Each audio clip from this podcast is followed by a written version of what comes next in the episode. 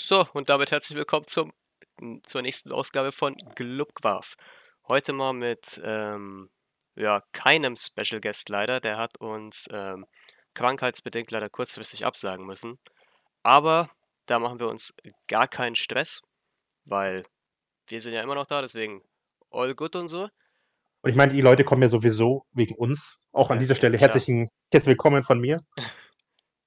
Und ich möchte an der Stelle natürlich auch sagen, ähm, wer jetzt wegen Vollblutblubber hergekommen ist, tut mir leid. Äh, den gibt es heute leider nicht, aber wir haben umso mehr, können wir jetzt mit äh, relativ coolen Gästen aufwerten. Und zwar mit äh, zu jedem Thema insgesamt zwei. Ich würde sagen, bevor wir groß herumreden, würde ich gleich erstmal die ersten Gäste begrüßen. Musst du die? Soll ich die move? Wir machen was. Ich hole sie mal kurz hoch. Wunderbar.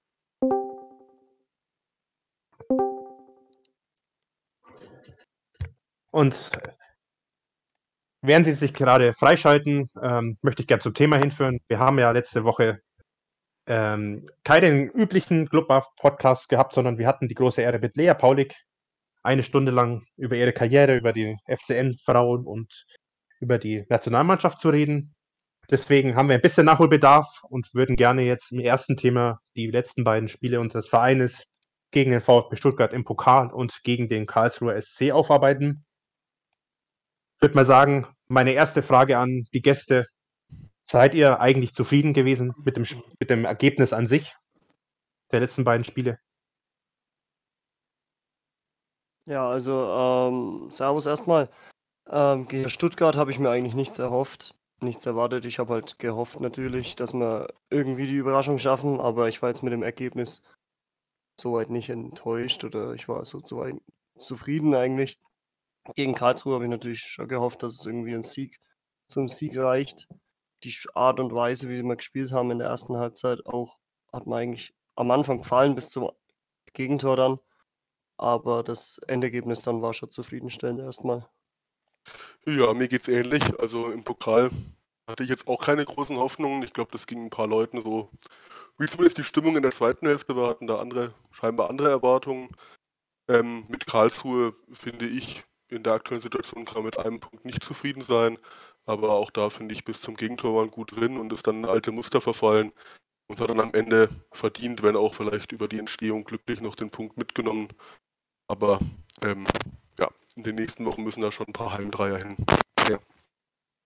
ja, mit der Meinung gehe ich absolut mit. Also ich kann ja auch gerne nochmal meine Meinung dazu sagen. Ich bin ja nicht umsonst der Host hier, ne? Ähm, bevor Club News dann auch nochmal loslegen darf. Also ich finde auch, gegen Stuttgart, ich finde, wir haben uns ähm, vor allem erste Halbzeit eigentlich ziemlich gut verkauft. Zweite Halbzeit hat man dann langsam den Klassenunterschied gemerkt.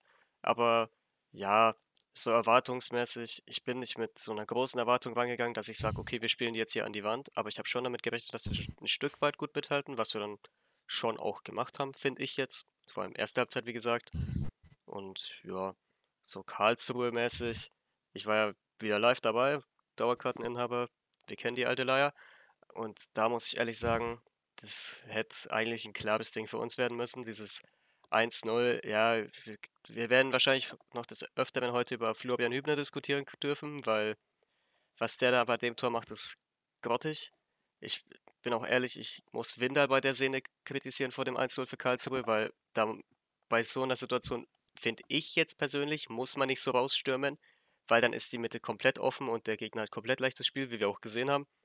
Aber ja, ich bin auch absolut nicht zufrieden mit dem Punkt. Das jetzt viel, eigentlich, eigentlich deutlich für uns ausgehen müsste, wenn man es so nimmt, meiner Meinung nach. Also ich will nicht mal hier nicht die harmonische Stimmung zerstören. Ähm, also ich gehe größtenteils d'accord mit dem, was ihr sagt bezüglich des Pokalspiels. Also ich bin auch ohne Erwartungen rein. Ich habe persönlich gedacht, äh, dass wir mal wieder den perfekten Aufbaugegner darstellen und irgendwie äh, Stuttgart in so eine Art äh, Rausch kommen lassen. Im schlechtesten Fall, das, das ist zum Glück nicht passiert. Ähm, ich finde, die ersten 45 Minuten, das habt ihr auch schon gesagt, äh, waren eigentlich gar nicht schlecht. Also ich fand, ich bin da in die Halbzeitpause gegangen und war relativ äh, zufrieden mit dem Spiel. Ich finde, ab, dem, ab den ersten Wechseln kam so ein ziemlicher Bruch in das Spiel. Das, was ich mir jetzt persönlich jetzt nicht unbedingt erklären kann, aber dann ging gar nichts mehr. Äh, ich glaube, wir hatten in, gegen Ende des Spiels so die erste richtige Chance noch in der, in der zweiten Halbzeit. Ja, ich weiß nicht so richtig, was ich von dem Pokalspiel halten soll, weil eigentlich ist ja jeder von uns wahrscheinlich ohne Erwartungen, große Erwartungen in das Spiel gegangen, aber finde ich trotzdem, äh, man hat jetzt irgendwie dreieinhalb Millionen Euro an, an Prämien verspielt. Die zweite Halbzeit hat mir persönlich, wie gesagt, jetzt so gut gefallen und ja, weiß nicht so richtig. Also so richtig zufrieden kann ich eigentlich nur über die ersten 45 Minuten sein. Weiß nicht, äh, wie es bei euch war. Ja, doch, absolut. Also ich finde, also, so leicht werden, so, werden wir es wahrscheinlich die nächsten Jahre nicht mehr im DFB-Pokal haben, da ins Halbfinale einzuziehen. Deswegen steckt mir das schon immer noch, dass wir da nicht weitergekommen sind. Und ich, also habe auch direkt ja. nach dem Spiel unmittelbar gesagt, ich finde, wir haben wegen den Wechseln verloren. Ja, also ich, ich, ich finde auch, gut, man hat, ist, man hat auch schon am Anfang der zweiten Halbzeit gemerkt, dass es nicht mehr so ganz hundertprozentig rund lief, aber persönlich hatte ich das Gefühl, dass, dass die Wechsel wirklich so, so, so einen Bruch ins Spiel gebracht haben, weil danach ging gefühlt gar nichts mehr. Aber hattet ihr davor das Gefühl, also ein anderes Gefühl außer Verlängerung und Elfmeterschießen ist drin? Also ich hatte exakt auch in der ersten Halbzeit, gut, da hatten wir ein bisschen mehr Offensivdrang, aber da hatte ich jetzt auch nicht das Gefühl, dass ein Tor in der Luft lag. Und auch in der zweiten Halbzeit, so spätestens ab Mitte zweiter Halbzeit, war doch eigentlich die allgemeine Stimmung, naja, vielleicht schaffen wir es über die 90 Minuten, dann auch noch über die nächsten 30 und dann irgendwie vielleicht über das Elfmeterschießen.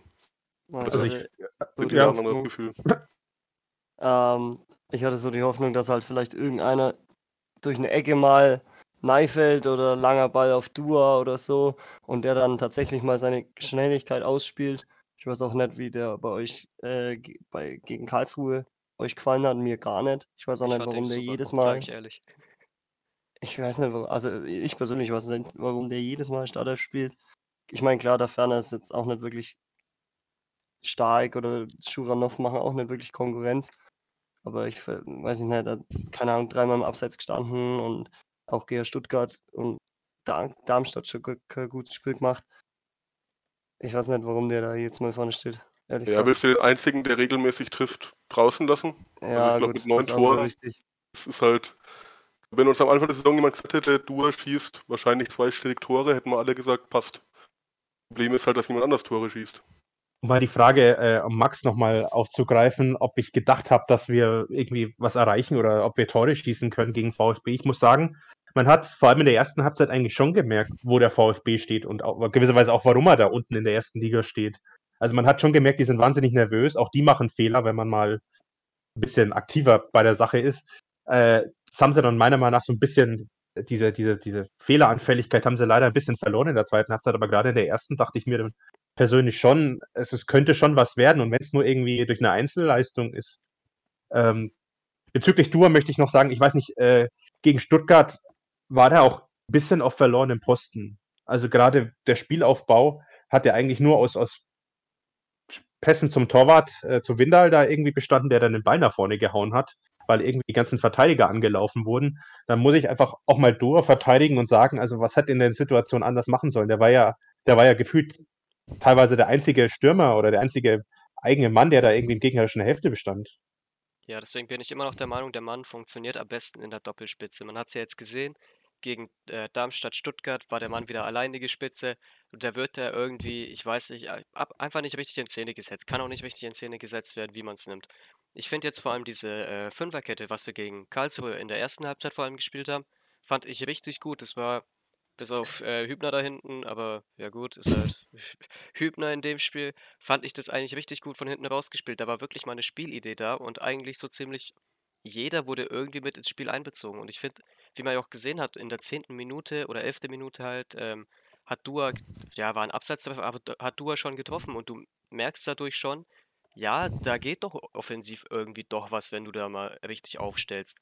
Ja gut, man sieht es jetzt an den Kickernoten, da gebe ich das erste Mal eigentlich so ziemlich recht. So ein Schuranov, den man sich ja eigentlich die ganze Zeit in der Startelf wünscht, hat jetzt nicht wirklich performt, aber ich finde, dem muss man auch nochmal seine Zeit geben. Ich meine, wenn man immer nur erst fünf Minuten vor Schluss reinkommt, kann man einfach nicht ähm, von Anfang an meiner Meinung nach äh, komplett explodieren wie ein gestandener ähm, Stammspieler.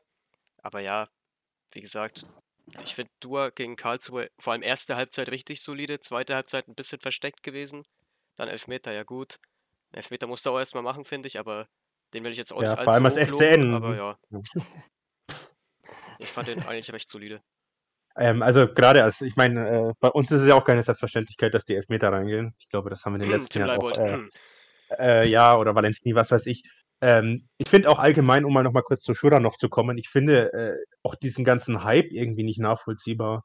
Also man muss nur mal in die, in die äh, Instagram-Kommentare bei, der, bei den Spieltagsaufstellungen sehen. Da hat irgendwie jeder Schuranov gefordert und äh, war total glücklich, als der dann irgendwie aufgestellt wurde. Ich frage mich bloß immer, ich meine, der Mann hat so lange nicht mehr regelmäßig gespielt. Warum, warum soll er denn ausgerechnet jetzt plötzlich der Heißbringer sein? Also ich, ich kann das irgendwie nicht nachvollziehen.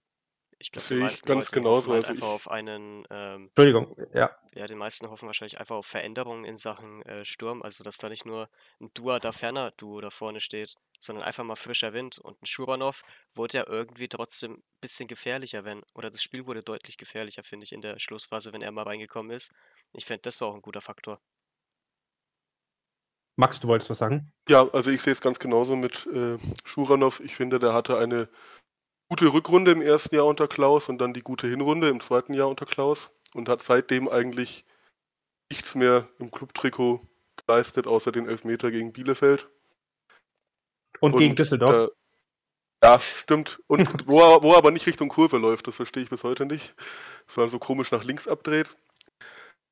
Aber ich finde auch, dass der massiv overhyped war und verstehe nicht, warum da bis heute die Forderungen sind nach einem Startelf-Einsatz. Das ist mal ein Statement. Was, was sagst du da, Jonas, dazu? Ähm, ich glaube halt, wenn ein Daferner und Dua in Regelmäßigkeit treffen würden, wäre dieser Hype und diese Forderung nach Schuranov nicht so groß.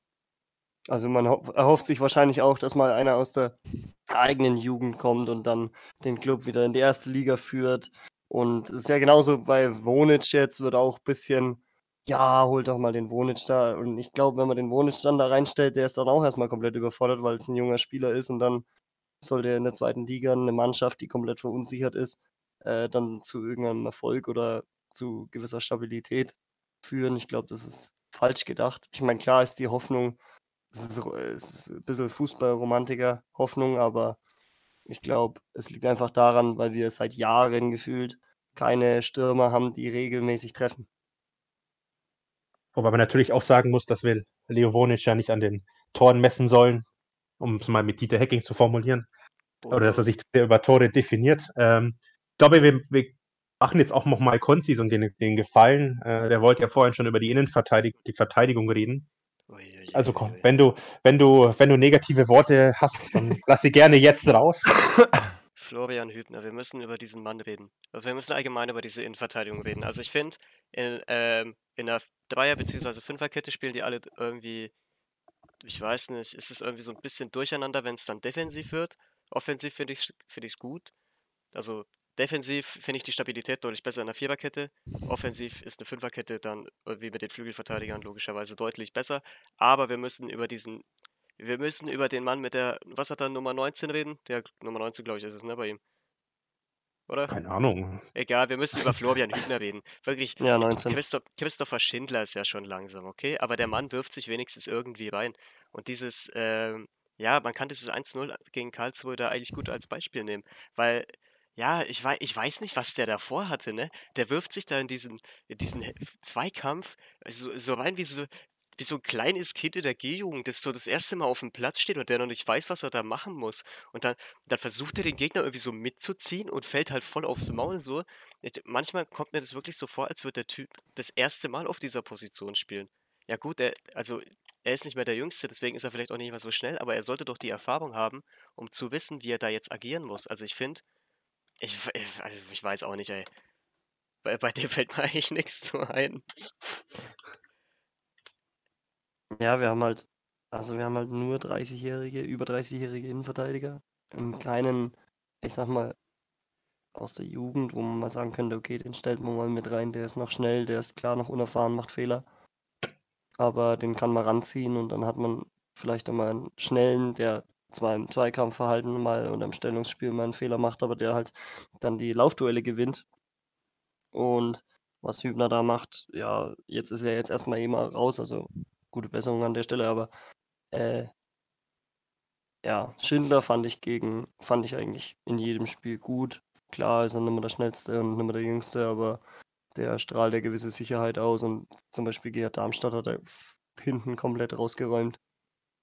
Und äh, Lawrence war, fand, fand ich jetzt gegen Karlsruhe eigentlich auch stabil.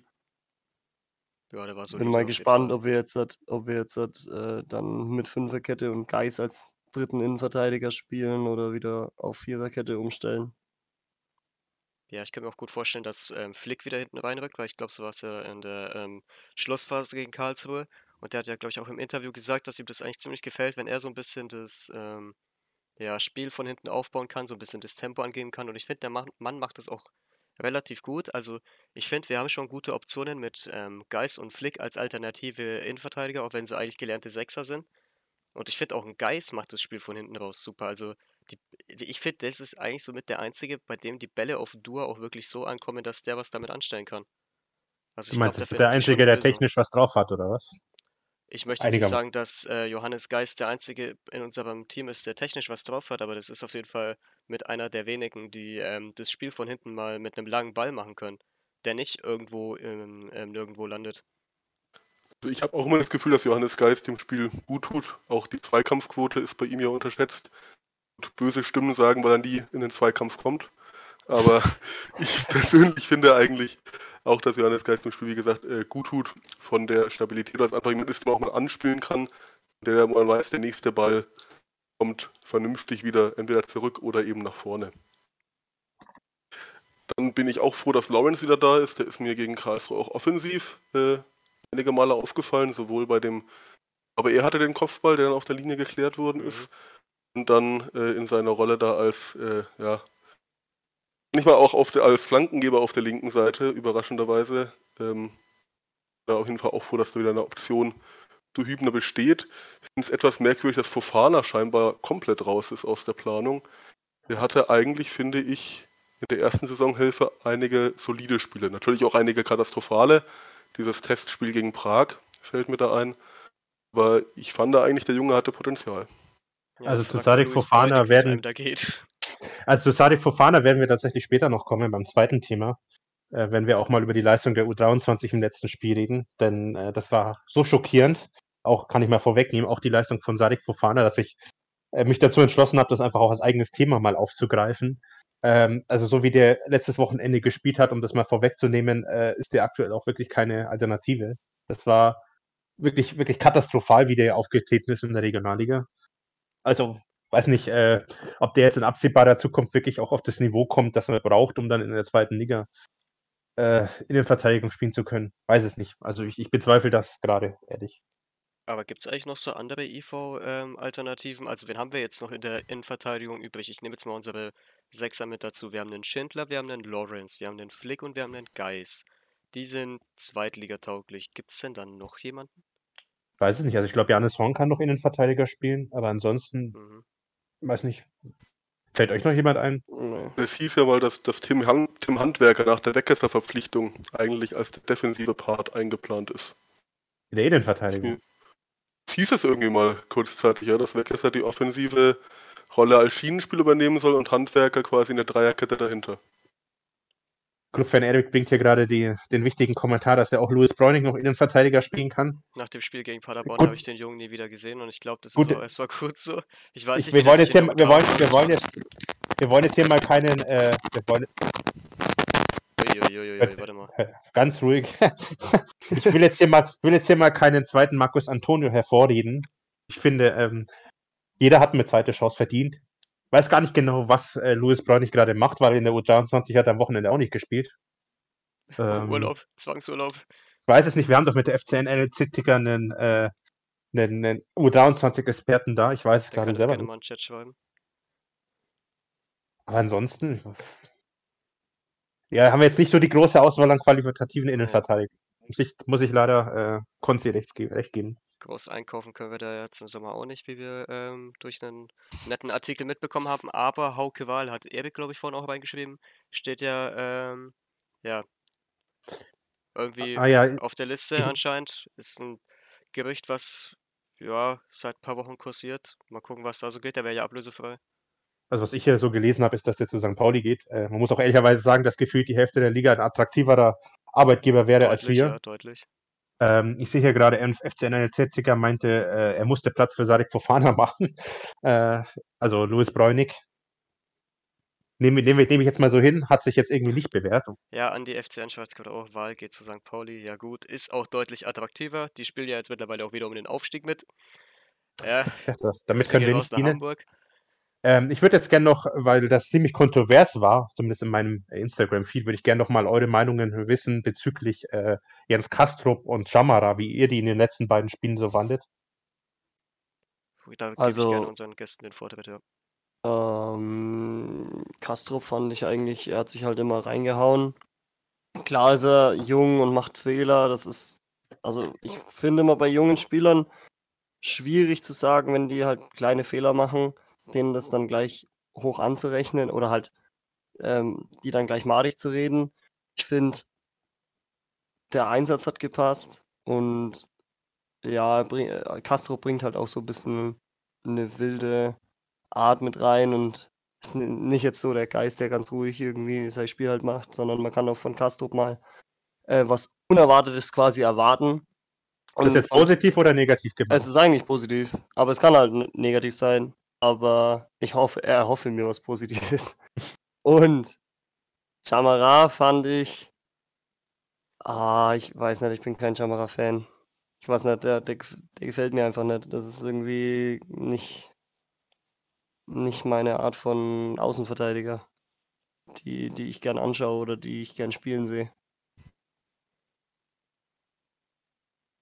Ja, also bei Kranstrup bin ich so ein bisschen gespaltener Meinung. Ähm, ein bisschen zwischen Genie und Wahnsinn. Er trifft halt häufig noch falschen Entscheidungen, würde ich sagen, in aussichtsreichen Situationen. Ist ja öfter auch mal, dass er in Strafraumnähe dann einen Pass spielt oder eben nicht spielt, den er spielen sollte, oder den Schuss nimmt, den er vielleicht nicht nehmen sollte. Gefällt mir von der Art, wie er spielt, äh, ganz gut. Hat jetzt auch die undankbare Rolle gehabt, finde ich, beim Club in den letzten Monaten, dass er mal auf jeder Position so ein bisschen durchprobiert wurde. Hat, musste man aber auch dazu sagen, ich glaube, er hatte den Ballverlust vor dem 1-0 gegen Karlsruhe. Das hätte man bes- bestimmt auch besser lösen können. Ähm, für einen 19-Jährigen würde ich sagen, ist da, sehe ich den eigentlich nicht schlecht. Gibt ja das Gerücht, dass der Club da eine Kaufoption hat. Die jetzt nach dem Bericht stemmbar ist oder nicht, ist die nächste Frage. Ähm, Jamara fand ich Beginn der Saison katastrophal.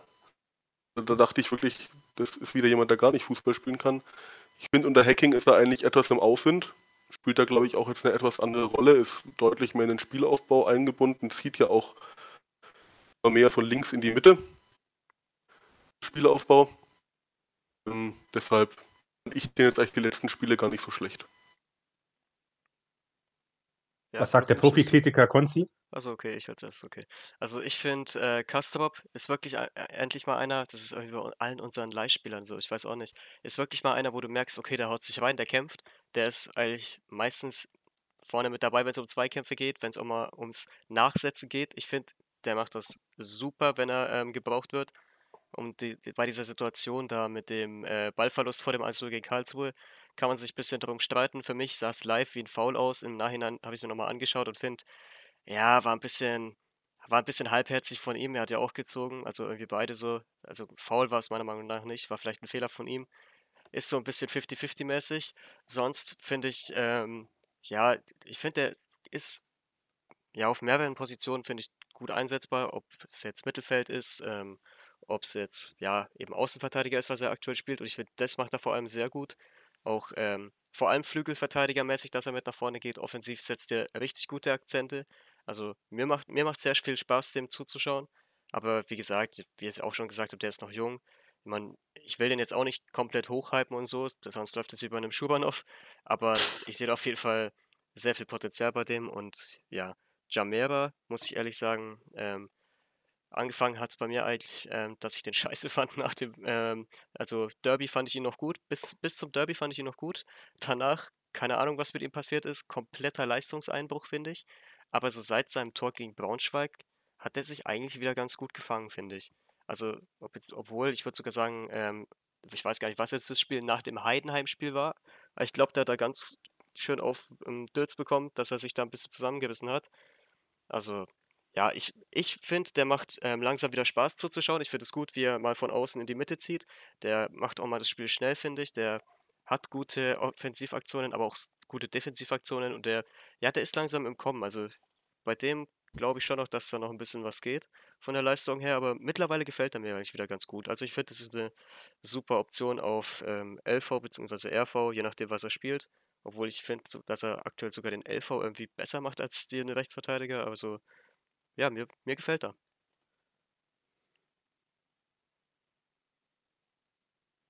War jetzt ein bisschen viel Information. Von links kann er besser in die Mitte ziehen oder rechts ist der starke Fuß bei ihm. Ich glaube ja, aber Äh, so ich, mit, mir fallen mit vor allem ziehen, diese, das diese ist immer schwierig bei dem, aber ich ja. finde es eigentlich ganz gut, was er da macht. er, er zieht halt ziemlich früh schon, teilweise hinter der Mittellinie nach innen und macht dann fast so einen verkappten Sechser. Das, ähm, Mhm. ich weiß nicht, ob das die Dieter Hacking-Taktik Taktik mit ihm ist, aber das gefällt mir auch ganz gut. Ja, ich glaube, das ist Was sein ich noch eigener mal- Spielstil. gern angesprochen hätte, wäre die Standards. Und zwar haben mir gegen Karlsruhe die Dumann-Standards deutlich besser gefallen als die von Geis. Und ich hoffe, das ist Dieter Hecking auch aufgefallen oder ist, ist es so meine Wahrnehmung oder wie, was sagt ihr dazu? Ich gebe unserem Standardexperten Club nimmst da gerne mal das Wort. Lieber nicht. Also ich bin, also ich muss wirklich sagen, äh, sie sind tatsächlich unter, finde ich auch, dass sie unter Thailand Duman äh, verbessert sind, aber ich würde trotzdem jetzt noch nicht behaupten, dass wir standardmäßig, also dass die Standards in irgendeiner Weise auch eine Stärke von uns ist. Standards Also- sind wir absolut grottig. Ich glaube, also wir ich hatten gegen muss- Karlsruhe zehn Ecken oder so. Wir haben kein einziges Tor daraus gemacht. Also fand auch gegen, ich fand auch gegen. Stuttgart Standards, also ich, fand- ich, ich finde das einfach bodenlos. Ja. Vor allem, wenn man sich äh, mal vor Augen führt, dass damals, äh, als Mi- Michael Wiesinger den Interimstrainer gegeben hat, ja irgendwie dieser Frank Steinmetz geholt wurde und dann explizit als Standardexperte angepriesen wurde. Äh, also wenn ich mir anschaue, was wir damals unter Rene Weiler da teilweise noch mit Standards erreicht haben und das vergleiche mit dem, was, was da heute heutzutage da auf dem Platz abläuft, ich bin einfach jedes Mal aufs Neue entsetzt, wie wenig und wie inspirationslos da teilweise die Standards reinkommen. Ja, Da muss man, da muss man, da, ja, da muss man echt schon aufpassen, äh, muss man echt schon froh sein, wenn die Standards dann nicht irgendwie in einem Konter resultieren. ja, deswegen bin ich von Dumann schon so, also ich bin schon so gewö gewöhnt an diese schlecht, äh, schlechten Standards, dass ich bei den, bei dieser kleinen Verbesserung von Dumann schon in die Luft springe. Wir sind sehr genügsam geworden. Sehr genügsam. ja, gibt es auch sonst was zu dem Ich würde sagen, ich würde sagen, ich würde mal sagen, ähm, wir haben in aller Härte das Thema aufbereitet, Mhm. beziehungsweise gearbeitet wohl eher. Ähm, ich, von meiner Seite aus würde äh, Stuttgart und Karlsruhe damit auch abschließen. Weiß nicht, ob ihr noch irgendwie Hate raushauen, raushauen lassen wollt. Schlussfazit vielleicht irgendwas. Ich wollte nur sagen, dass es mich sehr für Christoph da Ferner freut, dass er den Elfmeter rauf, rausgeholt hat. Club Memes weiß das, ich bin ein großer Fan. Da gab es ja eine oder andere Diskussion, da hast du recht, ja. hat, er gut, hat er sich gut faulen lassen, da hast du recht. Ja, das hat er intelligent gemacht, würde ich sagen. Klasse Kerl. Ja, also Schlussfazit vielleicht, dass man nicht alles schwarz malen. Dass vielleicht das Gute aus den Spielen rausziehen, auch wenn es nicht so viel war, dass man vielleicht die zwei guten Halbzeiten Stuttgart die erste Halbzeit und Karlsruhe die zweite Halbzeit oder so vielleicht ja, das da rausziehen und mit Hoffnung in die nächsten Spiele gehen und nicht mit der typischen fränkischen pessimistischen Einstellung, naja, schauen wir mal und was das wird und so. Naja, ich warte ja eigentlich schon seit drei Jahren drauf, dass ich endlich auch mal positive Memes bringen kann. Das mit dem, das mit dem, ich würde mich auch mal freuen, wenn es jetzt mal aufwärts geht, aber ja, äh, Ich glaube, da musst du noch ein bisschen warten. das, das dauert vielleicht noch ein bisschen.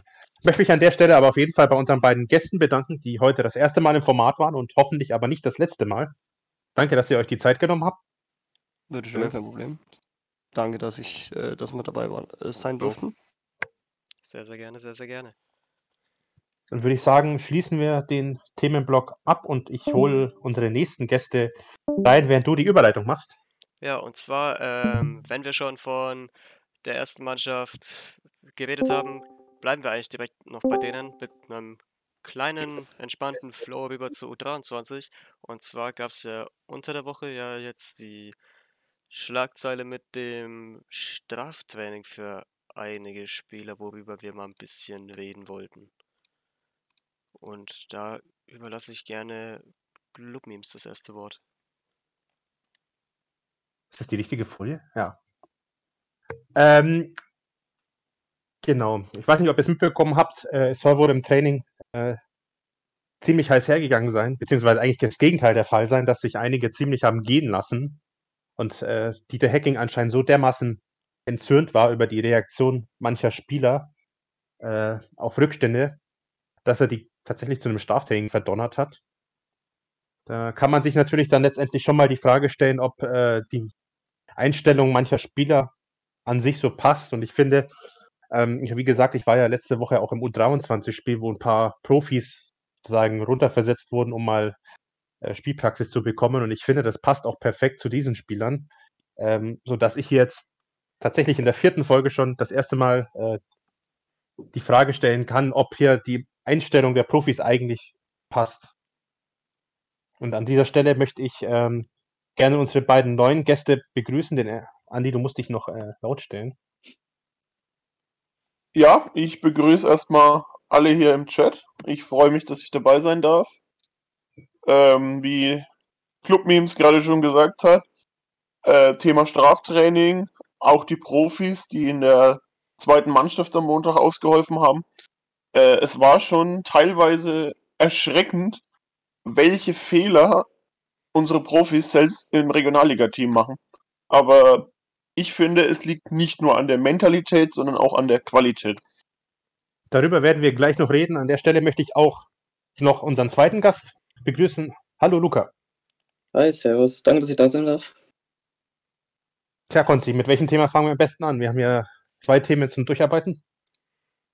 Boah, ich würde sagen, ähm, wenn wir so einen fließenden Übergang haben wollen, dann würde ich sagen, fangen wir mit dem, obwohl, wie viel gibt es zum Straftraining zu sagen? Also diese Mentalitätsfrage, die man stellt, oder? Ja, also ich finde, also ich muss mal ehrlich sagen, äh, als ich den Artikel durchgelesen habe, war ich schon etwas erschrocken. Und es versetzt mich manchmal auch ein bisschen äh, zurück in die, äh, in die Spiele der Mannschaft, weil man tatsächlich auch teilweise das Gefühl hat, dass sich manche gehen lassen. Mhm. Was jetzt vielleicht so die letzten, was jetzt die letzten Wochen so ein bisschen ja, konträr zu dem steht, dass die Jungs relativ häufig irgendwie per Last-Minute-Elfmeter noch den Ausgleich gemacht haben. Ähm, aber ich finde trotzdem, dass man mal äh, durchaus die Frage stellen kann, ob da jeder wirklich zu 100% bei der Sache gerade ist. Ja, die Frage kann man auf jeden Fall stellen. Vor allem haben wir es ja in den letzten Folgen auch mal angesprochen, dass es bei manchen so wirkt, als hätten sie eigentlich gar keine Lust auf dem Platz zu stehen aktuell und anscheinend hat sich das jetzt dann endlich mal, oder was heißt endlich mal, so langsam mal im Training wiedergespiegelt. Ich weiß gar nicht, welche Kollegen waren da jetzt ähm, betroffen. Also unser Neuzugang da, der Colombianer Puerta ist da, glaube ich. Dann Dua war, glaube ich, noch mit am Start. Möller Deli, so viel ich weiß. Wer waren da noch dabei?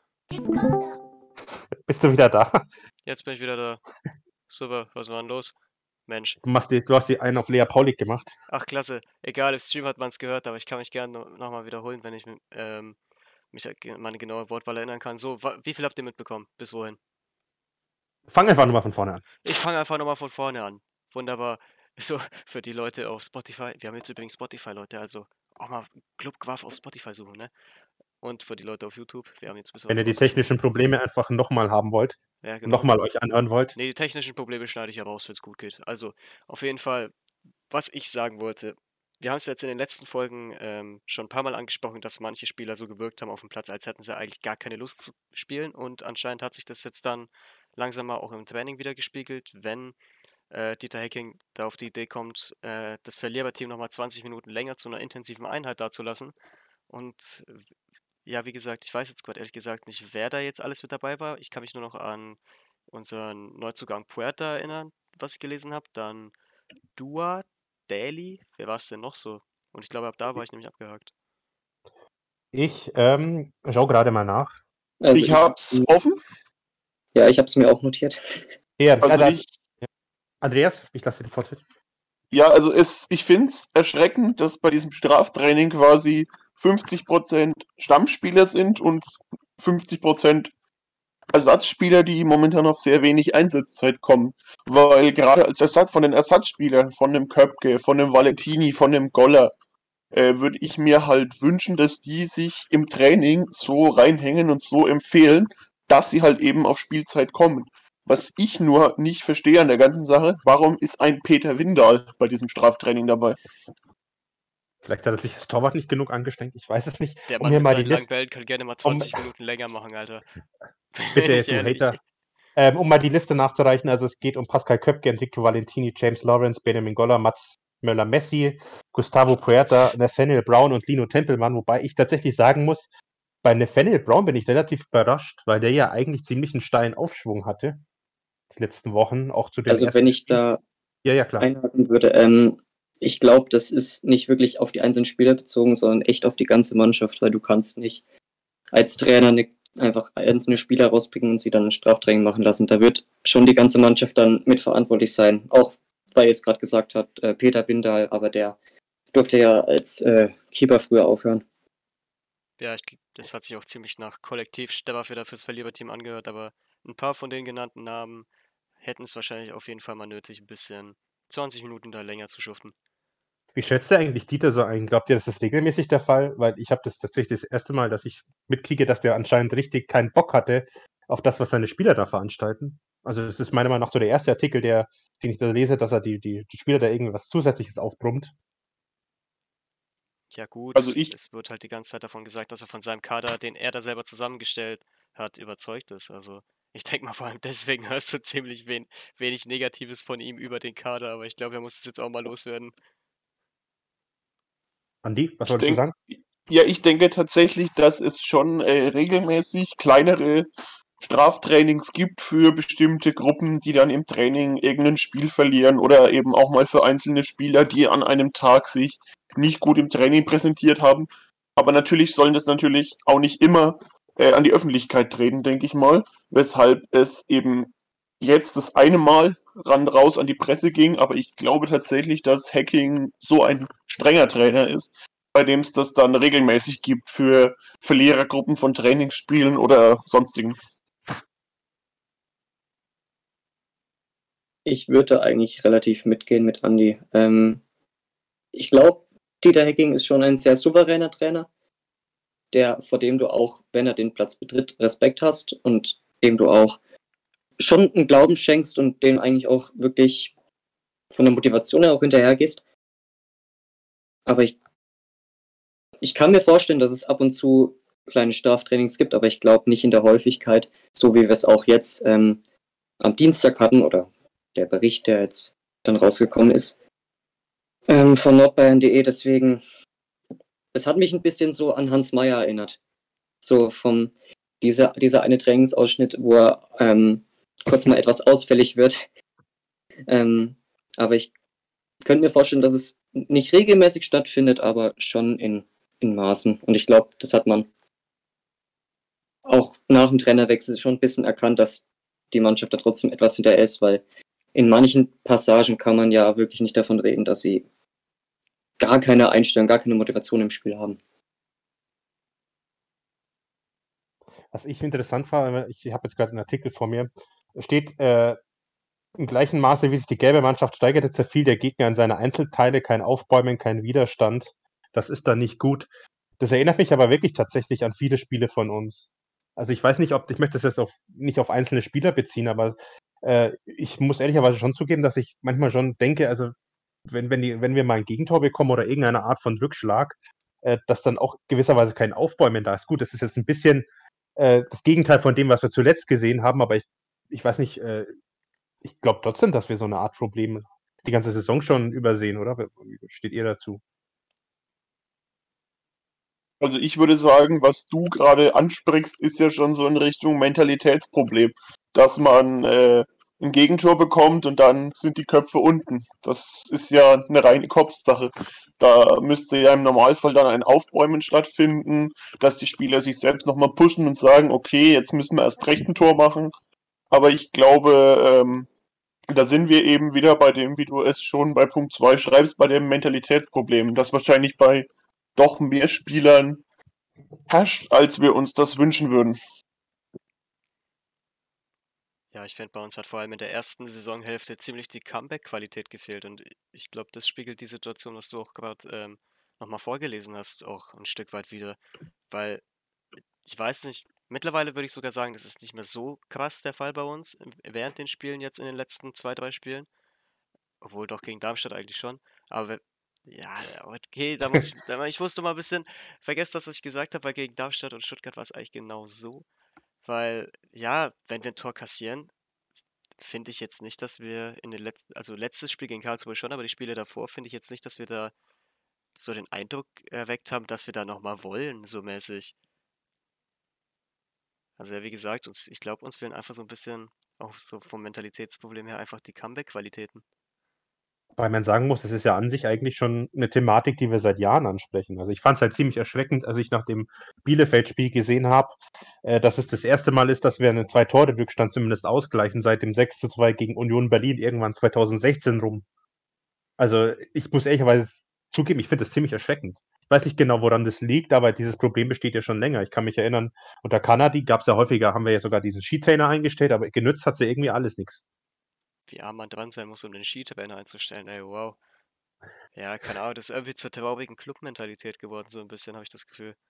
Du meinst das Ja, ich, auch?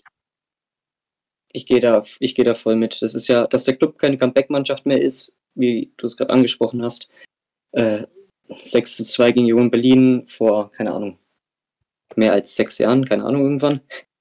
Ähm, aber das, wie, wie schon gesagt, dass der Club keine Comeback- Comeback-Mannschaft mehr ist, das ist klar. Aber so krass wie ein, ich nehme jetzt mal auch, ich würde sogar die letzten, letzte Saison oder den Anfang dieser Saison mit reinziehen, dass wir so nach einem Gegentor so stark auseinanderfallen und dass da überhaupt nichts mehr, auch nach 20 Minuten, egal wann wir das Gegentor kassieren, dann so auseinanderfallen und gar nicht, oder zumindest eine Zeit brauchen, um wieder ins Spiel reinzufinden, das war ja noch gefühlt noch nie so. Comeback-Mannschaft, das können wir abhaken. Das ist nicht club-like, aber genau so gar nichts zu versuchen, weiß ich nicht. Das ist, ist auch nicht die Clubmentalität, aber man muss das, glaube ich, auch etwas an den Rand stellen, weil das auch eigentlich ja, auf der Strecke geblieben ist die letzten Jahre. Was da häufig immer äh, eingewandt wird, ist, dass gewisserweise äh, Mentalitätsspieler fehlen. Würdest du sagen, das ist beim FCN auch so, weil man ja eigentlich mit, äh, mit Schindler, mit, mit Geis, mit Hübner ja eigentlich schon Spieler auch hat, die über wahnsinnig viel Erfahrung verfügen und eigentlich man denken müsste, die müssten ja auch vorangehen, wenn es mal schlechter läuft und gerade auch die jüngeren Spieler aufmuntern. Siehst du da irgendwie bei uns so, so einen Mangel an Mentalitätsspielern? Den Mangel an Mentalitätsspielern sehe ich nicht, aber ich, wenn jemand das, also ich könnte es gar nicht erklären, weil wenn ich es erklären könnte, dann hätte ich, glaube ich, das Problem für unser gesamtes Spiel. Ich glaube, das ist einfach im Profifußball irgendwie so gekommen irgendwann. Irgendwann war es Dortmund mit dem Mentalitätsproblem. Jetzt reden sie auch schon bei den Bayern von dem Mentalitätsproblem, wenn sie sich in der Kabine aufs Maul hauen. Ich weiß auch nicht. Es ist, ich glaube, das ist im Profifußball auch einfach so gekommen jetzt. Und dass es beim Club im Moment so ist, kann ich mir persönlich eigentlich nicht denken, weil, wie du es angesprochen hast, Schindler, Geist, das sind zwei Beispiele, vor allem Geist, den ich in den letzten Spielen eigentlich schon richtig stark fand. Oder, ja, schon stark fand. Und da kommt eigentlich ein Florian Flick auch gleich hinterher. Und das ist der gleiche Spielertyp. Ja, diese Mentalitätsfrage allgemein ist, glaube ich, ziemlich schwierig, wenn man jetzt nicht die psychologische Ausbildung hat. Also, ja, ich bin ehrlich, ich selber habe da jetzt wirklich nicht so, ja, die, eine Idee, woran das liegen könnte, dass wir da so mental, ja, ein bisschen schwächeln oder so, aber ja, ich hoffe mal, es wird besser auf jeden Fall. Das hoffen wir ja eigentlich seit Jahren. Um mal beim Thema Einstellung zu bleiben, ähm, finde ich, ist das eine gute Überleitung zu unserem zweiten Thema im Thema. Ähm, wir haben am letzten Montag, war es glaube ich, korrigiert mich, wenn ich falsch liege, äh, ein U23-Spiel gehabt, um einfach mal auch zum Thema Einstellung zu kommen, bei dem ähm, von der ersten Mannschaft aus drei Spieler nach unten geschickt wurden, um Matchplastics zu äh, sammeln. Und ähm, kannst du mal die Ding zurückmachen, also die Slide. Oh ja, natürlich. Ähm, ich weiß nicht genau, also wenn ihr es nicht gesehen habt, ähm, wir haben gegen den 1. FC äh, Schweinfurt gespielt, eine Mannschaft, die leider im Abstiegskampf etwas steckt. Ähm, die Mannschaft hat, also unsere U23 hat äh, das letzte Spiel mit 8 zu 1 gewonnen. Muss ich ganz offen sagen, war, war ein cooles Spiel gegen Hankoven Eiling und dann dachte man natürlich äh, gegen Schweinfurt auch ein Abstiegskandidat, dass es da eventuell auch, ich will nicht sagen so eindeutig, aber dass es dann auch ein doch Sieg werden wird. Ähm, und ich muss sagen, also ich war ja vor Ort, also es geht um, um Tim Handwerker, um Sadik Fofana und um Lukas Schleimer, um mal überzuleiten. Wir haben vorhin über das Thema Einstellung geredet. Das war auch von allen drei wirklich absolut erschreckend. Also normalerweise nehme ich U23 als Thema jetzt nicht so unbedingt hier rein, aber ich dachte mir, das ist ein, ein Thema. Auch die Leistungen von den drei Jungs, das war schon wirklich, wirklich nicht gut, oder Andi? Du warst ja auch vor Ort. Also ich stimme dir in den meisten Punkten definitiv zu. Ich fand äh, tatsächlich, dass ein Handwerker, ein Schleimer und auch ein Fofana mit die schlechtesten Spieler auf dem Platz waren, muss man meiner Meinung nach so hart sagen. Ich würde aber nicht nur sagen, dass du die drei Spieler aus der ersten Mannschaft hast. Ich würde auch ähm, einen Nischalke, der ja unter Weinziel schon Zweitliga-Einsätze bekommen hat, äh, erwähnen. In, also ich denke, du wirst mir da zustimmen. Ich fand, ein Nischalke war der beste Mann auf dem Platz. Ja, da stimme ich dir zu. Also was ich eigentlich, eigentlich äh, ausdrücken wollte, ist, dass es die Mannschaft tatsächlich nicht besser gemacht haben, dass von äh, die Mannschaft nicht besser wurde dadurch, dass Spieler aus der ersten dabei waren, was mich ziemlich schockiert hat und dass dann auch äh, keiner vorangegangen ist in den Situationen bei Rückständen und so weiter, sondern dass dann ein German Nischalke äh, als einziger von den Spielern, die so einigermaßen eine Chance haben auf die erste Mannschaft, äh, dass der als einziger wirklich vorangegangen ist und überzeugt hat, oder? Würdest du doch zustimmen, oder, Andi? Also ich äh, stimme dir zu, äh, um vielleicht mal äh, denjenigen, die das Spiel nicht gesehen haben, zu erklären. Äh, gerade Fofana war von unseren drei Profis ähm, beim 1 zu 0, spielt er am eigenen 16er einen Querpass, spielt ihm den Gegenspieler mit Pascal Moll, einem ehemaligen äh, FCN Spieler genau in den Fuß, der dann abzieht und den Ball wunderschön im Tor versenkt. Beim äh, zweiten Gegentor will Fofana im 5-Meter-Raum den Rückpass zum Keeper spielen, spielt den viel zu kurz, spielt den direkt Zietsch in den Fuß, womit wir den nächsten FCN-Spieler haben, der dann da treffen kann. Ähm, man muss halt leider sagen, dass äh, die Erstmannschaftsspieler wirklich die Mannschaft nach unten gezogen haben, weil man auch gemerkt hat, nach den beiden Gegentoren, die muss man so ehrlich sagen, auf Fofana gehen. Irgendwie niemand ähm, von den Erfahrenen dann die Jungen mal gepusht hat und eben dafür gesorgt hat, dass man die Jungen aufbaut und nach dem Motto, komm, das, das drehen wir noch, das wird schon.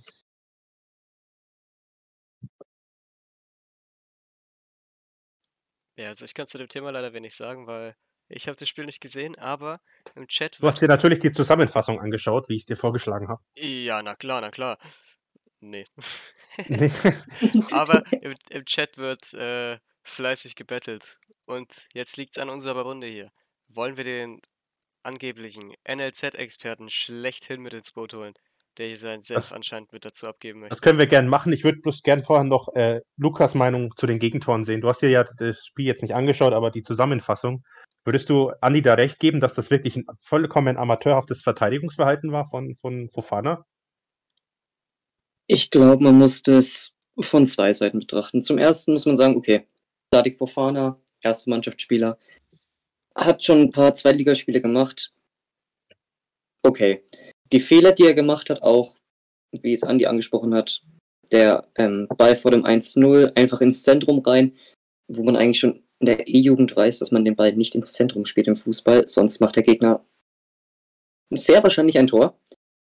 Und dann beim, was war's, beim 2 zu 1, wo er dann ähm, Camline anspielen will, also unseren äh, U23-Torhüter, oder ja zumindest da im Tor stand in dem Spiel, ähm, so einen Rückpass zu ihm spielt, aber nicht mal, wo Druck dahinter ist, sodass man den Ball noch irgendwie verwerten kann. Es waren schon zwei Fehler, wo man Fofana schon anschreiben muss, aber man muss, glaube ich, auch dazu sagen, der Junge ist trotzdem erst 19 Jahre alt.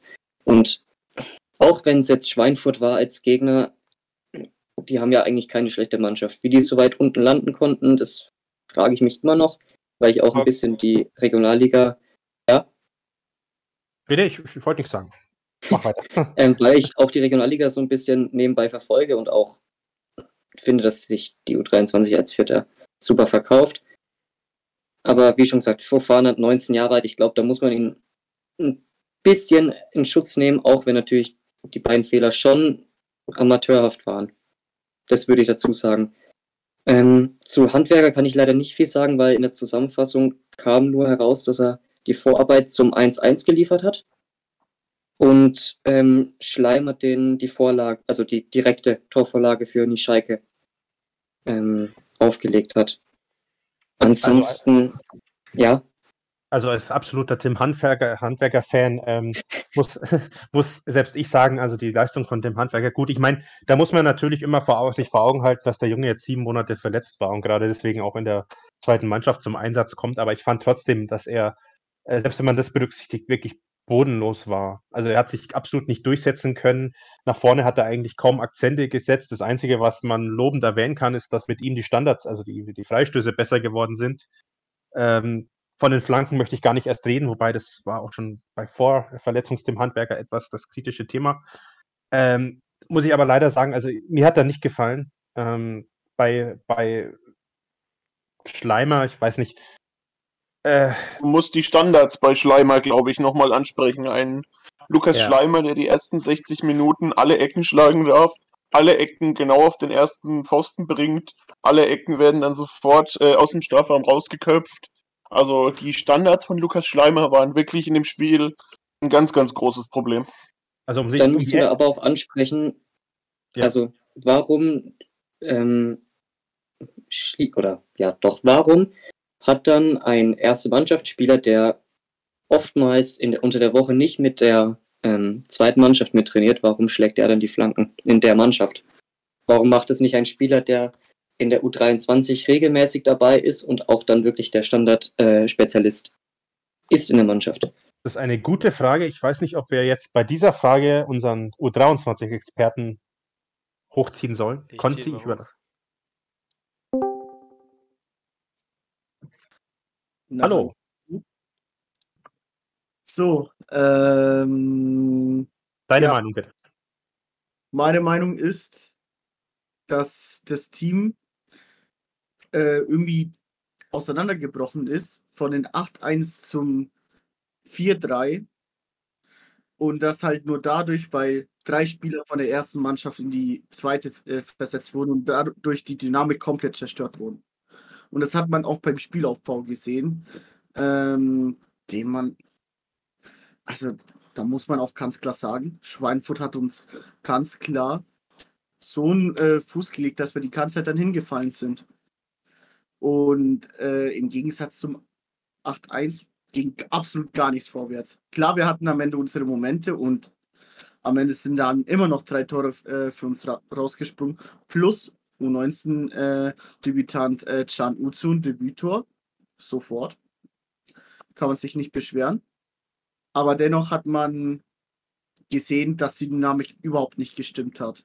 Hättest du dir in der Situation auch äh, gerade von Spielern der ersten Mannschaft gewünscht, dass die so ein bisschen mehr Einfluss nehmen, auch wenn sie jetzt vielleicht nicht die, beim Training dabei waren, aber alleine aufgrund ihrer Erfahrung?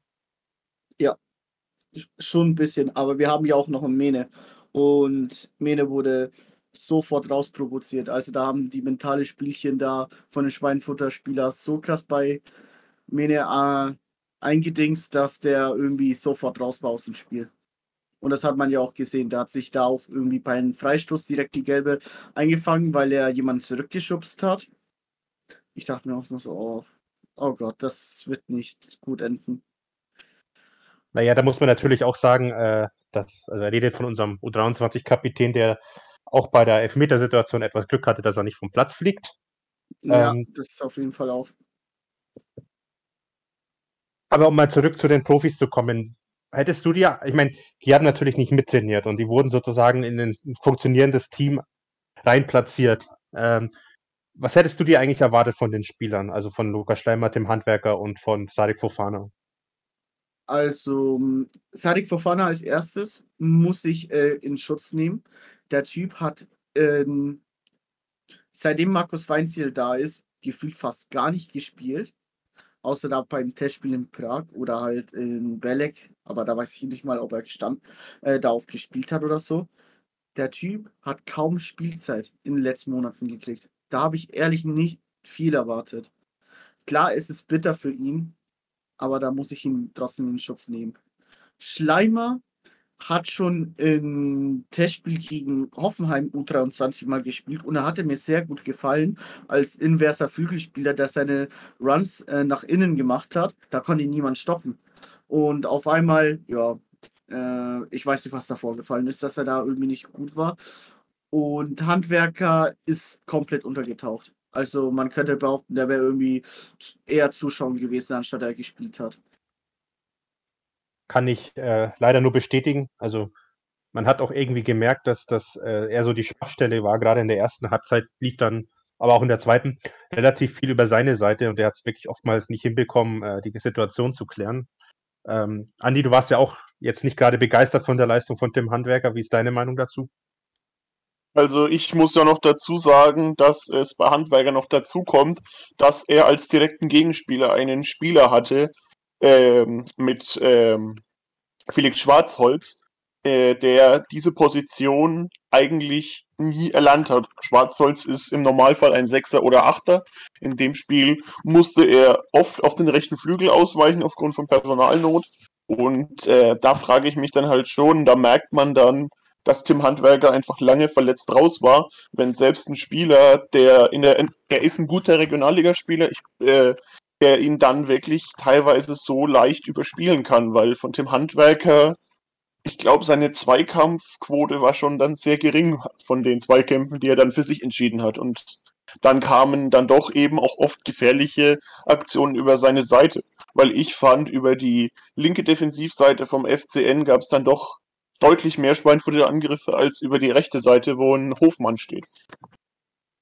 Ja. Das, das Stichwort Hofmann ist normalerweise immer ein Stichwort, wo FC ein Konzept sich einschaltet. Hofmann, bester Mann. Also ich sehe den immer eher in der ähm, ersten Mannschaft als in der zweiten Mannschaft, ganz klar. Klasse Typ, viel Potenzial dabei. Super. Jetzt das hat er einen Beitrag geleistet. Äh, anschließen. Kann auch nicht verstehen, warum er nicht irgendwie an Saisonende letzte Saison auch nicht hochgezogen wurde. Also ich hätte es ihm wenigstens gegönnt, wo er da mal im Kader gestanden war. Ich weiß gar nicht, wo das war, wo wir so, ja, echt auch so ein bisschen ja, Verteidigernot hatten, wo er dann im Kader mit dabei ich war. Darmstadt. Ja, war es Darmstadt? Ja, auf jeden Fall. Ich glaube, das war Darmstadt oder so. Da hätte man den Jungen vielleicht mal reinwerfen können, obwohl Darmstadt jetzt vielleicht auch nicht so das perfekte Ding gewesen wäre. Mit so einem 0-1 Rückstand. Oder Sandhausen war im Kader. Okay, ja, Sandhausen. Ah, Sandhausen. Sandhausen ist eigentlich so ein Spiel, da wirfst du halt einfach mal rein, finde ich. Aber möglicherweise bin ich da einfach ein bisschen zu parteiisch. Aber um mal mein Argument zusammenzufassen, ähm, beim 8-1 äh, muss ich auch Handkofen verteidigen. Das sind irgendwie alle Spieler, alle Schlüsselspieler auch ausgefallen, weil wir haben im Hinspiel ja gegen die verloren auch noch. Ähm, fehlt mir auf jeden Fall zum Spiel am Montag das blinde Verständnis. Das, das hat mir irgendwie komplett gefehlt. Dieses das muss man, blinde Verständnis ja. und die Dynamik. Da muss, das muss man natürlich auch zum Schutz der drei sagen. Ähm, die haben halt größtenteils, äh, sind es halt Erstkader, Erstligaspiel, äh, also ja. Spieler der erst, ersten Mannschaft, so jetzt habe ich es rausbekommen. Ähm, da muss man natürlich schon sagen, also da kann man nicht erwarten, dass alles zu 100% funktioniert. Ich war persönlich halt bloß einfach erschrocken, äh, dass einfach bei diesen drei Spielern, gerade auch bei Handwerker und bei Fofana, wirklich so gefühlt kaum was funktioniert hat.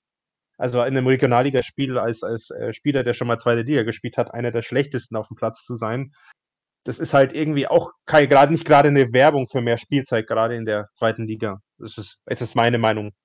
Mhm. Ähm, und ich muss auch noch am Ende des Tages auch mal was dazu sagen zum Thema, äh, zu der Personalie äh, Jermaine äh, und Leo.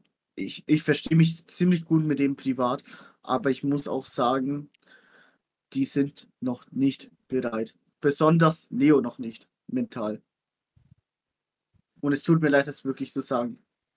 Ich bin immer noch ein großer Verfechter von Leo muss in die erste Mannschaft, aber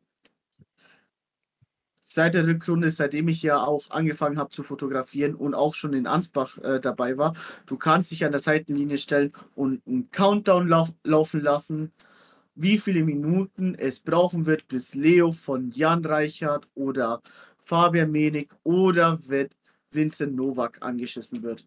Dass es sich mal mehr äh, zurückfallen lassen soll und mal mehr Teamarbeit leisten soll. Dann ich fand Leo. Ja. Ich fand Leo Wonic tatsächlich auch relativ unsichtbar am Montag.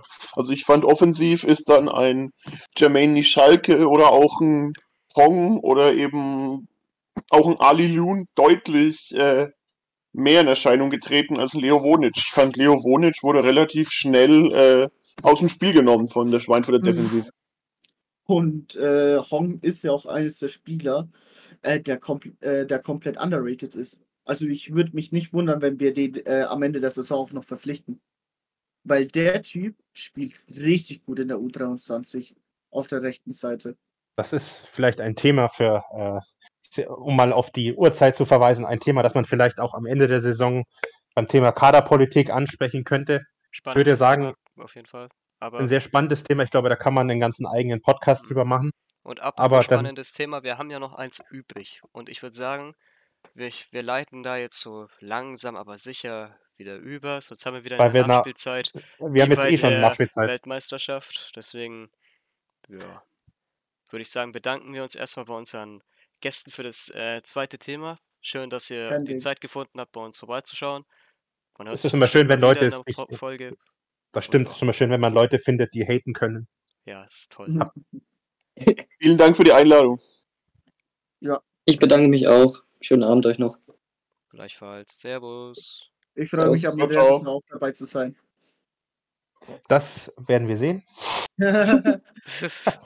Also auf jeden Fall danke, dass ihr alle, äh, Ja. um hier Ja. mal kurz Da im war's. Chat zu, da wart. Ähm, wir haben, wie ihr seht, leider sind jetzt schon über der Zeit, deswegen wollen wir trotzdem noch kurz auf das letzte, äh, auf das letzte Thema eingehen. Und zwar das nächste Spiel. Ich glaube, das ist ein guter Zeitpunkt, um jetzt hier gleich mal äh, was zu leaken, Oh ja. oder? Oh ja. Ich glaube, da du der Designer, der, der Ja. Designersteller bist, überlasse ich dir äh, die Einführung. Und zwar haben wir eine kleine Ankündigung für euch. Ähm, der Podcast bekommt ein kleines Extra-Format für die nächsten Wochen.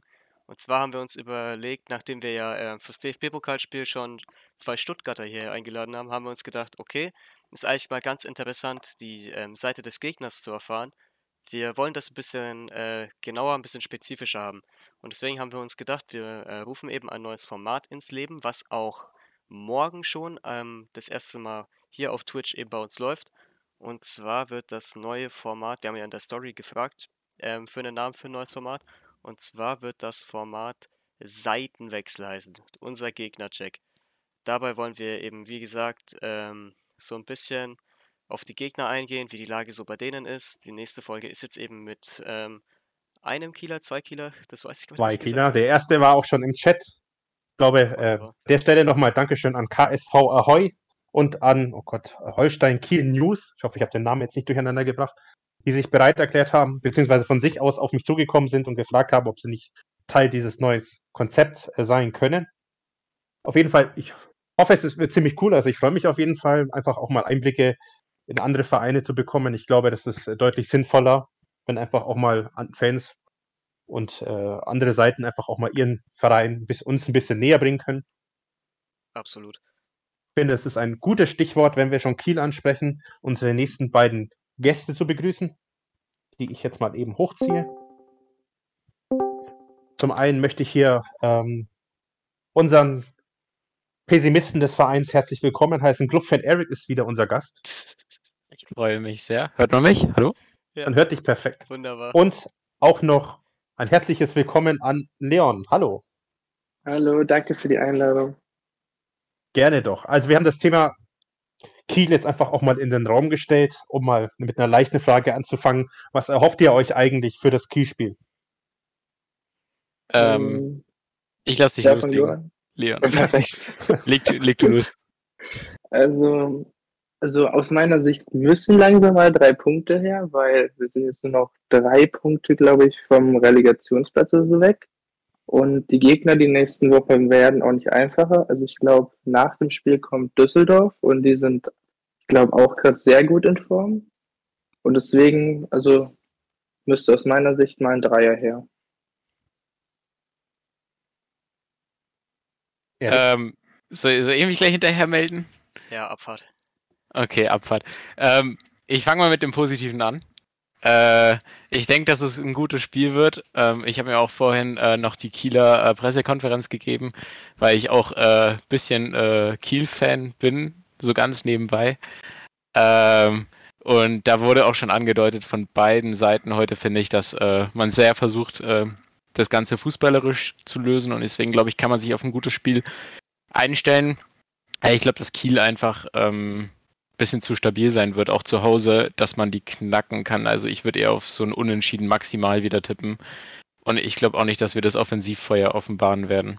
Du sagtest, Ja. äh, du sagtest was von äh, gutes, gutes Spiel. Für wen ist ja wohl dann eher die Frage? Glaubst du für beide? Oder ist das. Äh, Ich, ich hoffe für den Zuschauer, allgemein. Also, dass beide Seiten ähm, was Schönes sehen können. Ähm, mit vielen Torchancen und äh, bisschen Spannung, aber vielleicht nicht so viel Spannung wie äh, letzte Woche in den letzten zehn Minuten, weil äh, das war ein bisschen zu viel für meinen Geschmack. guter ich weiß nicht, ob ihr Fußball. damit geht. Das war gut, ja. Äh, Also ich meine, gut, du weißt schon, dass wir hier bei dem FCN-Podcast sind. ja. ah, du weißt, du hast vorhin nach Pessimismus geschrien, habe ich gehört. Also da hast Bist, du bist, du bist mir heute, bist heute sehr optimistisch, muss ich sagen. Kennt man gar Äh, nicht. ich, ich kann auch noch pessimistischer werden. so ist nicht. Ah, du, ha- du hast mich ja auf. Äh, man versucht ja trotzdem noch ein bisschen Hoffnung zu, beizubehalten, einfach weil sonst wird es äh, irgendwann zu düster als Clubfan. Auch für halt- mich. Also ich würde persönlich sagen, äh, dass wir mal wieder als Außenseiter ins Spiel gehen. Ähm, ich bin, muss sagen, ich bin wirklich jedes Jahr aufs Neue beeindruckt, äh, was da in Kiel gearbeitet wird. Also ich kann mich der Clubfan Erik nur anschließen. Also ich finde Kiel ja auch relativ sympathisch. Ähm, aber ich glaube, dass wir da aktuell wirklich nicht auf dem Level sind. Ähm, dass wir da, also ich will jetzt nicht zu pessimistisch sein. Also ich würde mich in dem Fall auch über den Punkt freuen, aber Leon hat es auch angesprochen. Also eigentlich müssten wir ja mal wieder gewinnen. Bloß ich weiß halt nicht, ich weiß halt nicht, äh, ob das jetzt wirklich, ob wir wirklich gegen Kiel da jetzt die große Chance haben werden. Hm, also ich bin mir, ich bin da noch relativ unentschlossen. Ich weiß, ich bin da offen für Argumente. Also, ich kann eins garantieren, glaube ich, dass wir ein Tor kassieren. Weil ich sehe nicht, wie wir äh, mit der Abwehr im Moment kein Tor kassieren. Peter Windal Jensen wird uns retten. Ja. Oder Konzi. Ja, äh, nee, ich, ich habe das Gefühl, dass wir uns in den nächsten drei Spielen mindestens ein Tor wegen seinen Abschlägen bzw. Ähm, Pässen nach vorne fangen, aber ja, ich gehe auch eher mit dem Ding mit, wir brauchen drei Punkte, aber realistisch ist ein Unentschieden. Ich bin mir jetzt nicht so sicher. Ich bin, ich bin immer noch, ähm, also ich stelle mir jedes Mal trotzdem noch die Frage, wer soll bei uns die Tore schießen? Okay, Ach gegen ja. Karlsruhe, wie, Der- wie ich schon der angesprochen habe, waren jetzt zwar die Ansätze da, aber ich glaube nicht, dass da offensiv jetzt, wie Erik schon gesagt hat, so ein Feuerwerk gezündet wird. Wenn dann wieder irgend so ein, vielleicht so ein richtig hässliches Stochertor kurz vor der Halbzeit, kurz vor Schluss, was weiß ich. Aber, Das ja, Allertraurigste daran ist, wir haben die gesamte Saison noch nicht mehr als einmal, nicht, mehr, nicht einmal mehr als zwei Tore geschossen. Letzte auch, bis auf das äh, Heidenheim-Spiel, Ja, wenn ich nicht falsch liege. Ach nee, und Darmstadt. So. stimmt. Aber ich sehe ich sehe auch nur eine, ähm, auch, auch nur eine Möglichkeit, wie das bisschen offensiveres Spiel für uns werden können. Und das ist, wenn äh, Brown spielt. Weil ich fand, was der wieder gerissen hat in den letzten paar Minuten letztes Spiel, ey, ich, also das ist echt äh, krank im Vergleich zu dem, was unser Team reißt. Auch äh, vom Teamgeist her, äh, nicht vom Teamgeist, vom Kampfgeist her. Absolut. Ja, ich finde, man sieht aber auch bei Brown, der merkt halt, dass er jetzt Leistung bringen muss, weil ähm, Horn ist wieder fit, Handwerk ist wieder fit, auch wenn er jetzt in der U23 jetzt nicht so performt hat. Aber der merkt wirklich, also da merkt man wirklich, dass er seine Position halt behalten möchte und deswegen hängt er sich halt auch rein. Ja, so müsste ja jeder einzelne ticken in der Mannschaft theoretisch. Das ist ja das Traurige an der Sache, dass das nicht normal ist bei uns. Ja, leider. Ja gut, Jugendspieler sind da wahrscheinlich nochmal so ein Stück weit motivierter und ich glaube auch, dass der ähm, ja gegen Kiel von Anfang an spielt mit äh, Jamera dann auf dem Rechtsverteidiger, auf der Rechtsverteidigerposition. Ich hoffe ehrlich gesagt, dass wir wieder mit Fünferkette spielen, dass vielleicht ein Flick oder ein Geist, je nachdem, noch in die IV rückt. Ich gehe dann eher davon aus, dass es ein Geist sein wird. Aber Oder ja, ein Horn. boah, ich, es ist schwierig. Also ich, ich habe es ja vorhin beim Also allerersten Hacking hat Thema schon gemeint, dass angesprochen. sich Horn gut vorstellen könnte. Der Hacking äußert sich aber auch nie irgendwie eindeutig. Für den ist immer alles möglich. Ich glaube, wir haben keine Trainer, die sich eindeutig äußern. Das war doch bei Klaus nicht anders. Und Das stimmt, ja. bei Weinziel. Ja. Die Trainer Aber- sind der Ursprung von dem ganzen Problem, ich sehe schon. Nee, Gretlein ist der Ursprung von dem ganzen Problem. Zau das nicht aus, das wird noch ein großes Thema bei uns werden, irgendwann mal. Okay, ich schneid's nur an. Ganz, ganz leicht. Aber ja, keine Ahnung. Ähm, ich glaube, also ich freue mich auf das Spiel. Ähm, ich glaube, das kann ganz cool werden. Ähm, aber große Hoffnungen äh, sind bei mir nicht entfacht. Also glaubt ihr wirklich, dass da wirklich ein fußballerischer Ansatz zu sehen sein wird? Also wenn ich mir die letzten Spiele so anschaue, also mehr als, als vielleicht mal 10, 20, 30 Minuten maximal, war das doch irgendwie auch nicht so wirklich ansehnlich. Ich meine, gut, wir sind jetzt auch nicht in der Situation, um schön Fußball zu spielen, aber ich weiß auch nicht, ob, jetzt, ob als Abstiegskandidat der jetzt den, den fußballerischen Ansatz wählen sollte. Du, also dieses Naja, Spiel, das letzte, fand ich schon, dass wir da eigentlich nicht übers komplette Spiel, das gebe ich zu, aber schon über einen längeren Zeitraum guten Fußball, oder was heißt guten Fußball? Für den FCN die letzte, Spiel, die letzte Spielzeit über eigentlich relativ guten, verhältnismäßig guten Fußball von uns gesehen haben, was auch wirklich mal nach einer Idee ausgeschaut hat. Und ich finde, die Ansätze wurden jetzt ab dem, ähm, ja, ich würde schon sagen, ab dem Darmstadt-Spiel ähm, bis jetzt eben hin zum Karlsruhe-Spiel wurden die Ansätze doch von Spiel zu Spiel besser und ich würde schon sagen, dass man damit rechnen darf, dass gegen Kiel wieder, wieder mehr geht. Würde ich schon sagen. Ja, würde ich mich anschließen. Vielleicht war auch das Karlsruhe-Spiel einfach nur so ein kleiner Einbrecher. Also, ich weiß, viele fanden es gut, aber ich fand es bis auf die letzten 10 Minuten, die einem wieder alle Nerven gekostet haben, fand ich es nicht gut. Ich fand die Aber- ersten Ja, 20 bei mir Minuten aber auch wieder gut, sag ich ehrlich. Echt? Also ich finde, wir da uns haben wir nicht- eigentlich nur das Spiel gemacht und dann fangen wir uns halt wieder so ein dummes ähm, 1-0. Ja, aber gab es da Torchancen? Die, also so krasse wie am Ende? Ja, ähm, Dua vermeintliches Abs ähm, Tor mit Abseits und dann der ähm, Distanzschuss von ihm, der ja dann nochmal zu einem Abpraller gekommen ist. Also offensiv finde ich schon, dass wir gegen Karlsruhe doch ein Stück weit präsenter waren als die letzten Spiele zusammen.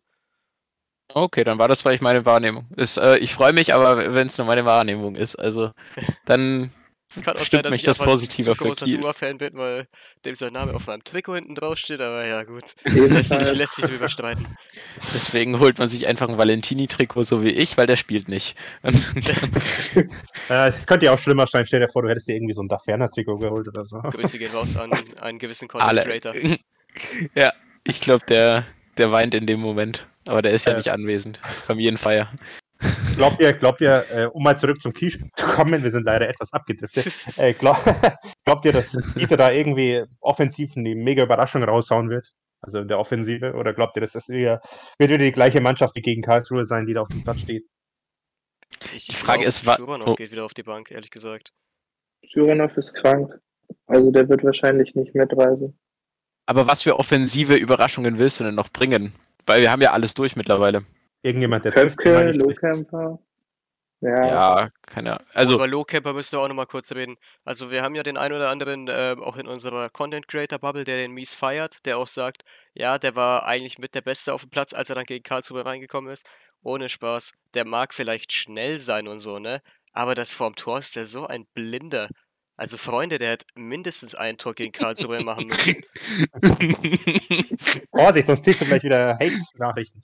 Also die Nachricht nehme ich gerne entgegen, da bleibe ich auch komplett bei meiner Meinung. Also Lowcamper ist ja der blindeste aller Blinden. Wenn ich den mal sehe, steht er am Abseits. also kleiner Rant an der Stelle. äh, finde ich, finde ich, finde ich angebrachte Kritik. Aber, keine Ahnung, ist bei Daferner nicht anders, ist bei Dur aber auch nicht anders. Keine Leider. Ahnung. Also Dur stand auch wieder zweimal im Abseits, äh, nee, wobei das eine stand, Mal stand Müller Deli im Abseits. Ne? Mhm. Aber zwei Abseits-Tore, das schafft auch nur der Dur. Daferner Das haut die Abseits-Tore ja. drüber, also ist eine klare Sache. Oh, das Aber- zeigt wieder, wie scheiße unsere Offensive eigentlich ist. Ich freue mich auf nächste Saison. Ja, da kommt Simon Terodde, Jungs, stellt euch vor. Leute, wir Oh müssen ja. erstmal noch die Klasse halten.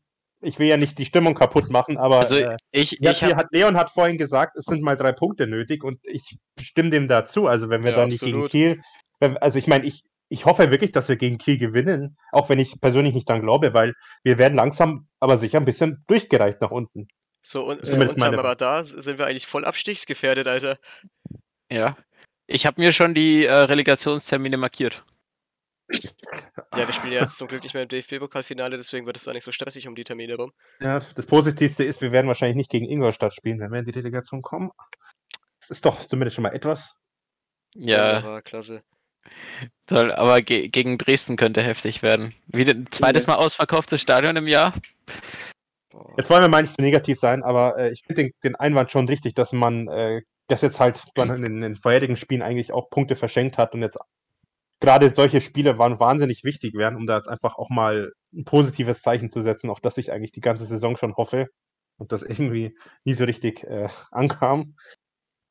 Ja, ich glaube, was wir so zu dem, äh, zum Schluss vom Thema und vielleicht vom Stream jetzt auch langsam ähm, festhalten können, so nach dem, nach den Leistungen in den letzten zwei, drei Spielen sind, ist eigentlich, sind drei Punkte gegen Kiel eigentlich fast schon Pflicht. Würdet ihr, würdest ihr, würdet ihr es so unterschreiben? Auf Weil, jeden wie Fall. sie, meinst du jetzt hinsichtlich dessen, wie sie gespielt haben oder aufgrund der aktuellen Situation, in der wir stecken? Beides bisschen miteinander kombiniert. Ich finde, wir haben mittlerweile eigentlich ähm, nicht mehr so schlecht gespielt in den letzten zwei, drei Spielen eben, wie gesagt. Aber auch vor allem wegen der Tabellenposition müssen wir jetzt endlich mal wieder gewinnen. Sonst sieht es ganz duster aus.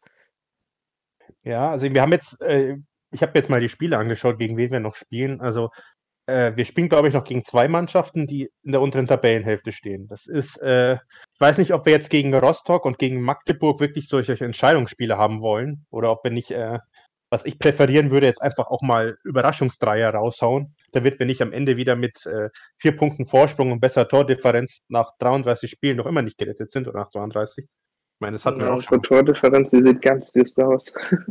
Wir Ja, haben tatsächlich in der unteren Tabellenhälfte, glaube ich, die beste Defensive und die schlechteste Offensive. Und es geben die beiden sich die Hand. Ja, wunderbar.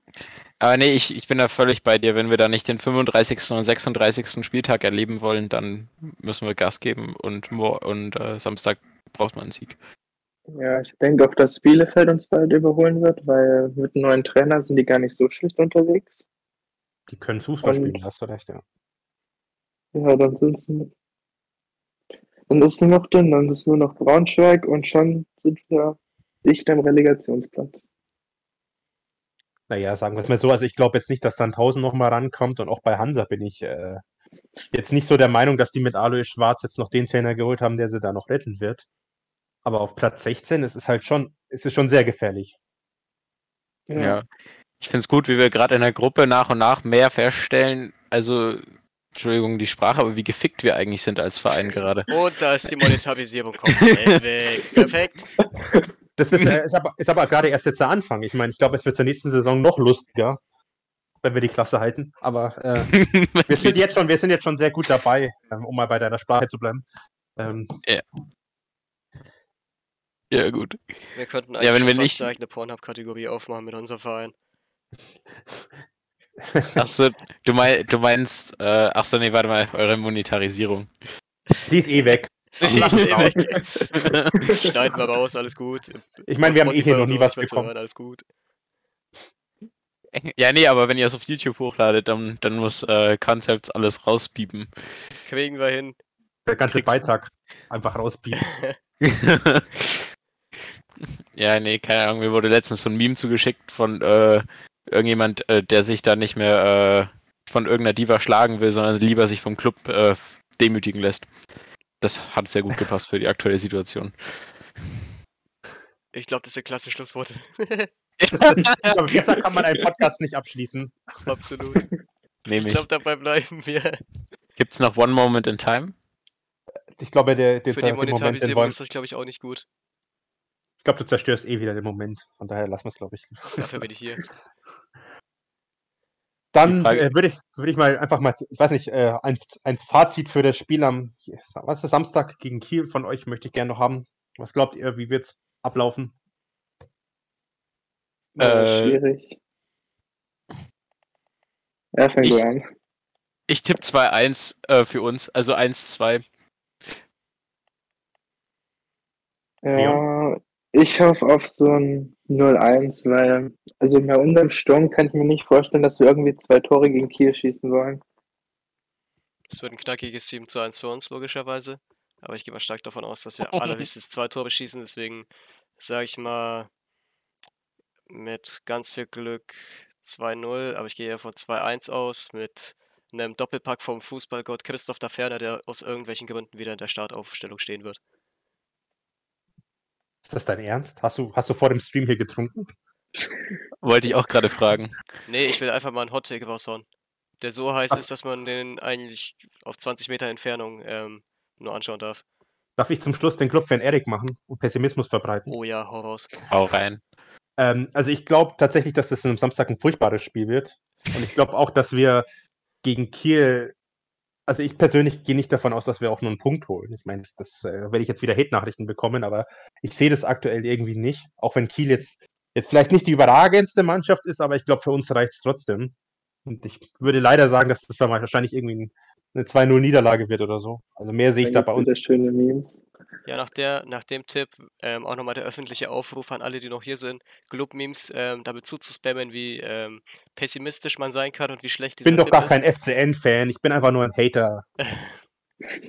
Wir machen das eigentlich nur, um den Verein schlecht dastehen zu lassen, den Podcast hier, ist ja klar. Jetzt hast du unser, jetzt hast du unser Ziel verraten. Entschuldigung. Ich dachte, wir müssen uns mal ein bisschen outen. Äh, Aber immerhin hättet ihr nicht die Clubfrauen, die mögen euch noch. Die sind doch die einzigen, die sogar, uns- die, die ignorieren uns nicht.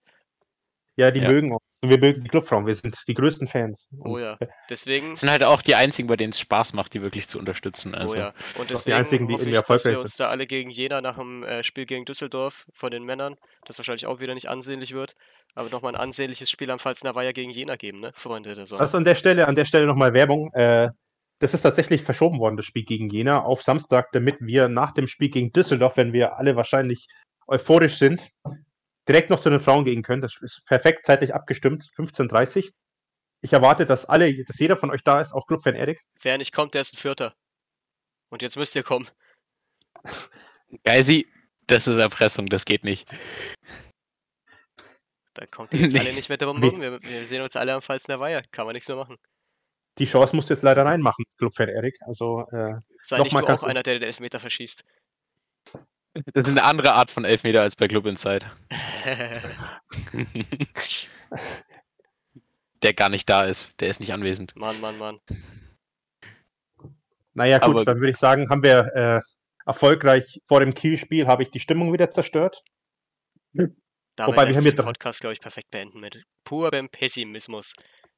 Aber ich meine, wir können ja natürlich auch, wir werden auch äh, sehen, wie es bei Kiel aktuell abläuft bei unserem Podcast morgen. Da möchte ich an der Stelle nochmal Werbung machen. Für unsere beiden Kieler Gäste. Also wenn euch Kiel am Herzen liegt oder wenn euch Kiel interessiert oder einfach, wenn ihr nur wissen wollt, was, wie es bei Kiel so abläuft gerade. Wunderbare Einblendung. Ähm, seid morgen dabei um 20.15 Uhr, diesmal ausnahmsweise, wenn ich mich nicht täusche. Ja, richtig. Dann geht es hier direkt weiter. Und ansonsten. Seitenwechsel. Geil. Zeitenwechsel, um einfach auch mal mehr von Kiel zu erfahren. Die sind ja so weit im Norden, da kriegt man nicht so viel mit. Und deswegen möchte ich mich an der Stelle, äh, das war ein gutes Schlusswort, glaube ich, auch an, äh, von unseren beiden Gästen verabschieden. Unseren letzten beiden Gästen dieses Podcasts, Clubfan Erik und von Leon. Danke, dass ihr da wart. Danke, dass ich dabei sein durfte. Mir eine Ehre, wie immer. Uns auch, uns auch. Zusammen mit Perry, der einzig wahre Goat. Die einzig waren Goat-Gäste, Alter. Die besten. Goat wieder ferner. Damit äh, kann ich mich zufrieden geben. Wunderbar. Ich würde mal sagen, Leon obliegt das Schlusswort. Auch danke, dass du da warst. Gerne, gerne. Hat mir auch sehr viel Spaß gemacht. Ich hoffe, wir und, gehen mit, ja, und hoffen wir mal, dass wir nicht hier sitzen in ein paar Wochen und ja, in, in die dritte Liga schauen müssen. Ja, und die uns die Frage stellen, woran hat sie gelegen? Ja, mit dieser Frage, Ja, woran das hat liegen, auf würde würd ich sagen, schicken ja wir euch alle ins Bett, oder? Moment, was? Clubfan Erik wollte noch kurz was anmerken. Nein, nein, das war Leon. Achso, Leon. Aber ich, Ich unterstütze die Meinung total. Was hast du gesagt, Leon? ähm, dann schieben wir es auf Gretlein, weil er schiebt sie auch auf uns. Perfekt. Dann haben wir unseren Sündenbock für diese Saison auch schon gefunden. Wunderbar, gutes Schlusswort. Dankeschön, dass ihr, Schlusswort. Dankeschön, dass ihr mittlerweile 85 Minuten dabei wart. Wir haben das Ziel der eine Stunde äh, auch wieder etwas überschritten, aber immerhin noch zehn Leute da. Dankeschön, dass ihr da wart. Auf einem guten Weg zum Affiliate-Kanal, wunderbar. Und Servus. dann Servus.